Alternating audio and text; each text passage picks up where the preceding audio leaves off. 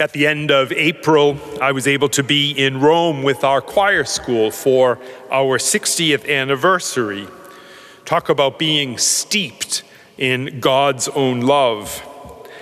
The boys sang at the Sunday ten thirty Mass at Saint Peter's Basilica, which of course was a great privilege and a thrill.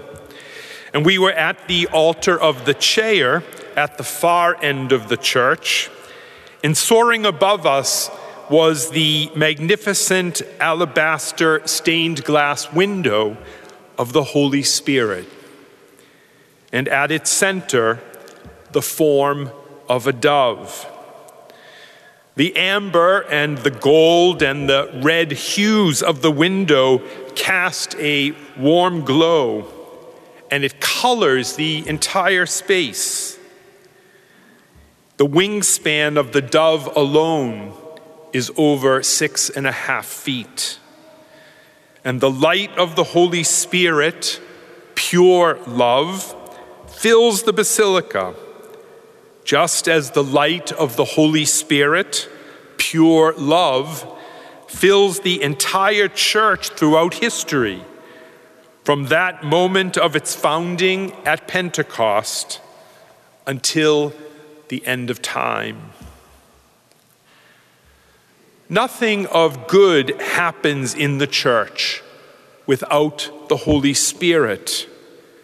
Sacraments are made possible. Charity abounds. Preachers preach. Teachers teach.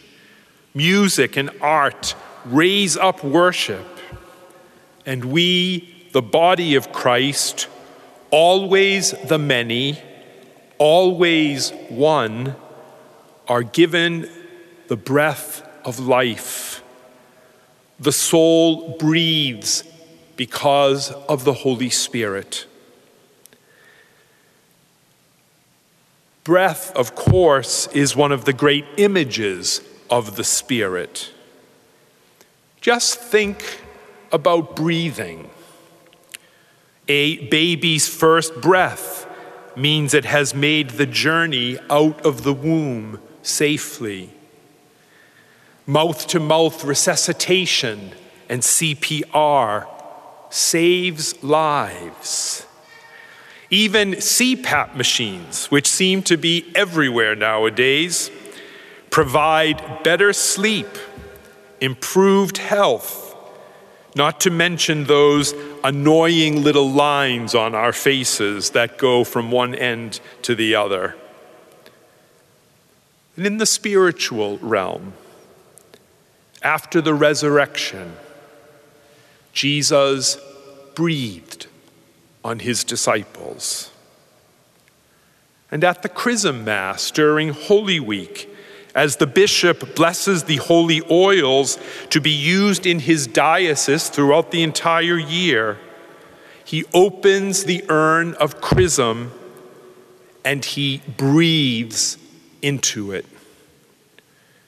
And during exorcisms and prayers of deliverance, a very effective part of the work is for the minister to breathe on the oppressed person.